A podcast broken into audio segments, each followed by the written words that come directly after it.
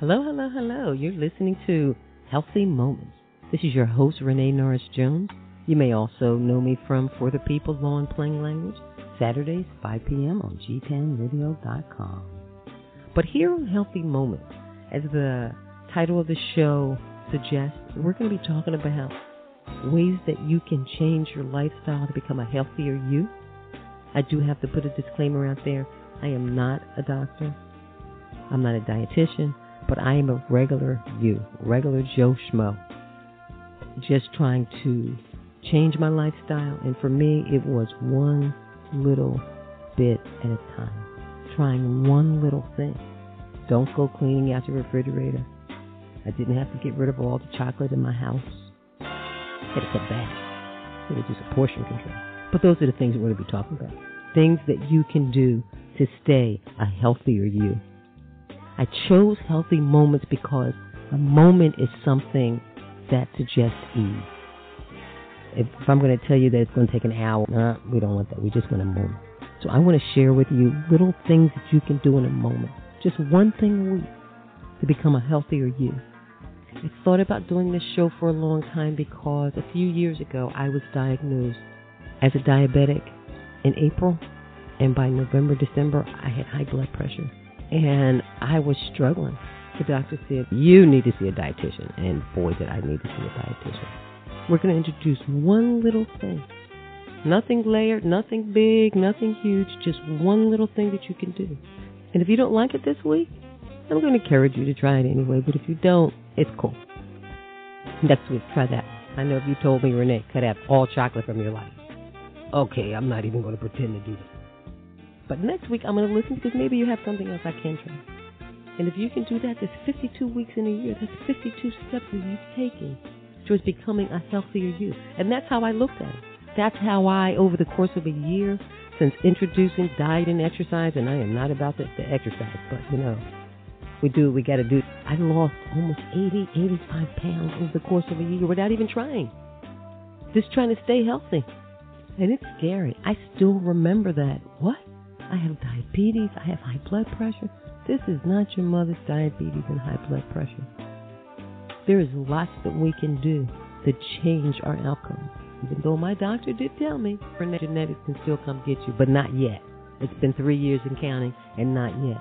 I am about two or three points, two or three points away from not being a diabetic anymore. To be able to remove that risk factor from my life through diet, yeah, and exercise. But I, you know, I've gotten. I found something that I like to do, and I and I take little steps to make sure that I leave room in my life to do them. Stay tuned. In just a second, we'll be on to share a tip of the week. We are back for another episode of Healthy Moments. This is your host, Renee Norris Jones, and I have been talking about and talking about the decadent diabetic. I have him here, and his name is Ward Alper, but let's just call him the decadent diabetic. When I first heard this, I was like, oh my God, decadent diabetic, I've got to click on this link and find out more because I frequently say that I am a chocoholic. I bleed chocolate. I have to have chocolate every single day. But I make room in my life. I make room in my life for chocolate. So don't get that all twisted up. I make room in my life. I shave carbs all day for that piece of chocolate at the end of the day. So without further ado, we have the decadent diabetic, Mr. Ward Alper. How are you today? I'm wonderful, thank you. How are you? I am doing fabulous, and I'm so excited. I've been telling my listeners and telling my listeners there's this guy out there. He's this decadent diabetic, and he's going to be on the show. So I am very excited today. Well, thank you. Me too. I've got to tell you, I've listened to you, and you and I share something, and that is I am not a medical professional. I am, in my case, a chef. That is so important to me in the way I reach out to people. That they understand that they cannot ask me if they should take this medication or that medication or how many carbohydrates they should have in a day. That they need to go to professional for. Yes. And I heard that in your podcast and I loved it. I, I don't know that a lot of people react that way. Yes. So I, I've been in love with you since I listened to your your podcast a couple of weeks back. Renee, can I pick up on something that you just said about saving room for chocolate? Yes. What started me with the decadent diabetic is my we used to call them doctors, I guess we now have to call them primary care physicians. Yes. Sent me off to a diabetes clinic. It was about three weeks after I was diagnosed. I was given a pamphlet saying you can have so many carbs for breakfast, so many for lunch, so many for dinner, so many for a snack. And I found that what I was able to eat wasn't suiting me. So three weeks in, I am sitting there with a very well trained dietitian nutritionist with more letters behind her name than the alphabet. And my question was, if I have just coffee for breakfast, and I often do that I'm in a rush. Right, right. And I have something like a can of tuna and some lettuce for lunch. And that's what I was doing. Can I take the leftover carbohydrates from breakfast and the leftover carbohydrates from lunch and for supper have a big bowl of something that I want. Yes. The lady got up from the other side of the table, grabbed me by my shirt, put her face in mine, and screamed top of her lungs at me, You can't do that. Wow. She's wrong. Yes. It may not be your best choice, but you can do that. And if saving some carbohydrates for your chocolate, and in my case, saving some carbohydrates for rice or pasta.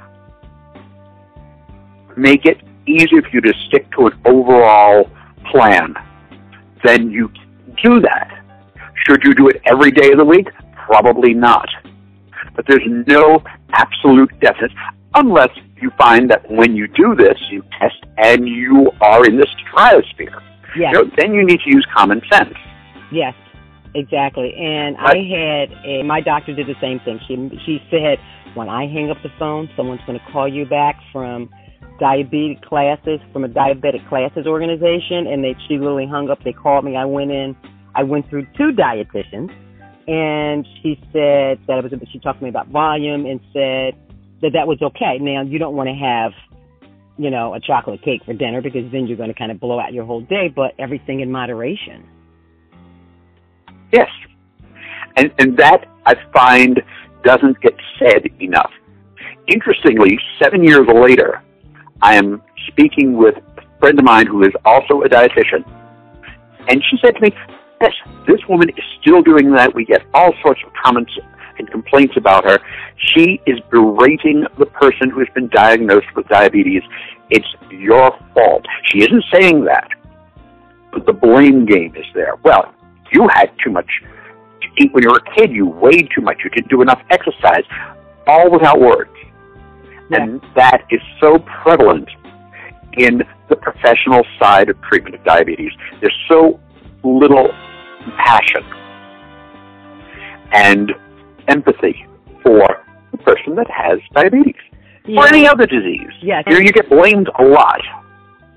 Exactly. No, I, uh, what happened several weeks later is that I met with another person who worked for my local my local stupid market, Right. my favorite term as opposed to supermarket. Yes. This lady was employed by the company and was very happy to walk me up and down the aisles Oh, that's and fabulous. introduced me to a few products that I'd never seen before. Products that were not specifically for people with diabetes. It wasn't sugar-free cookies, because sugar-free cookies are a problem. Yes. It isn't the fact that there's no sugar in it, but the flour and the cornstarch are all carbohydrates, something people have a very, very hard time understanding. Uh, she showed me a whole batch of products that would work for me, showed me how to read labels. Very important. And that can of tuna fish and the lettuce that were on my plate a few weeks earlier all of a sudden became a very mundane tuna fish sandwich because I found a bread. It was a lavash, which is a flatbread. So I just made a, roll, a tuna roll-up sandwich, and you could have given me a pot of gold, and I would have turned it down for the tuna sandwich. yes. It was so nice to eat normally. And that's how I started. I started sharing that with other people that were diabetics like I am. I know diabetics is, is a funny word. It's, it's not politically correct. Uh, a lot of people, for person with diabetes, that takes about an hour and a half to say. I do use diabetic. I don't intend to offend anybody, but it's short and it's quick and it's to the point. Finding something that works for you changed my life, and I think it changes other people's lives. You know, it does. It I does. Started, I heard um, so many. Sorry, I heard. I had so many people around me because once you become a diabetic or you have high blood pressure, whatever classification you fall into, all of a sudden you start hearing and listening to people discuss that, and people eat. They eat what they want, but it's not usually a good thing. Something you said about going to the market. I always stop at every new market I run a past run run by and I'll run in and I'll go up and down the aisle reading the labels and you're so right about those diabetic desserts. Sometimes the carbs, I'm looking at carbs and there's so many things that I can have because they fall into my carb bank and they're not necessarily labeled as diabetic or no sugar or zero sugar and a lot of times those labels are very, very, very misleading. Yes, I, and they are. And you know, sometimes the label is also misleading simply because of the portion size. Yes. One blueberry is not a, a dish of blueberries. Right. And one quarter of a teaspoon of something, yes, carbohydrates work, but that's actually not a serving. You're going to leave angry. Yes. My whole goal is to create dishes for other people as well as myself so I can have a decent plate. I don't want an empty plate. I want a full plate of food. I want to walk away from the table comfortably satisfied. I don't need to be bloated, just comfortably satisfied. And most important, it's got to taste as good as it always did. Exactly, and that's one of the things that I saw under your the decadent diabetic, taking back my life and my table. That's exactly oh. what I did. Yes. And so many other people, you know, have done that kind of thing. I'm not selling anything. I have no product. This is my only way at this point in my life of paying it forward. This is my skill as a chef.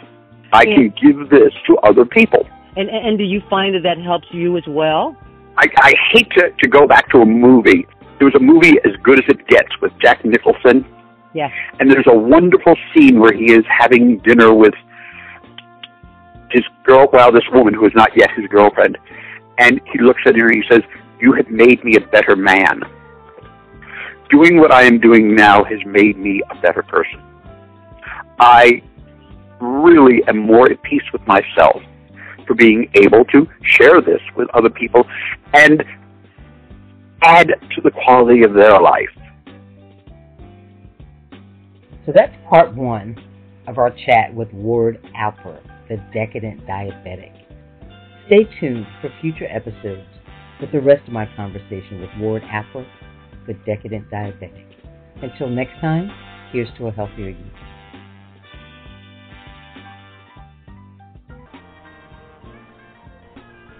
You've been listening to Healthy Moments with your host, Renee Norris Jones, here on gtownradio.com.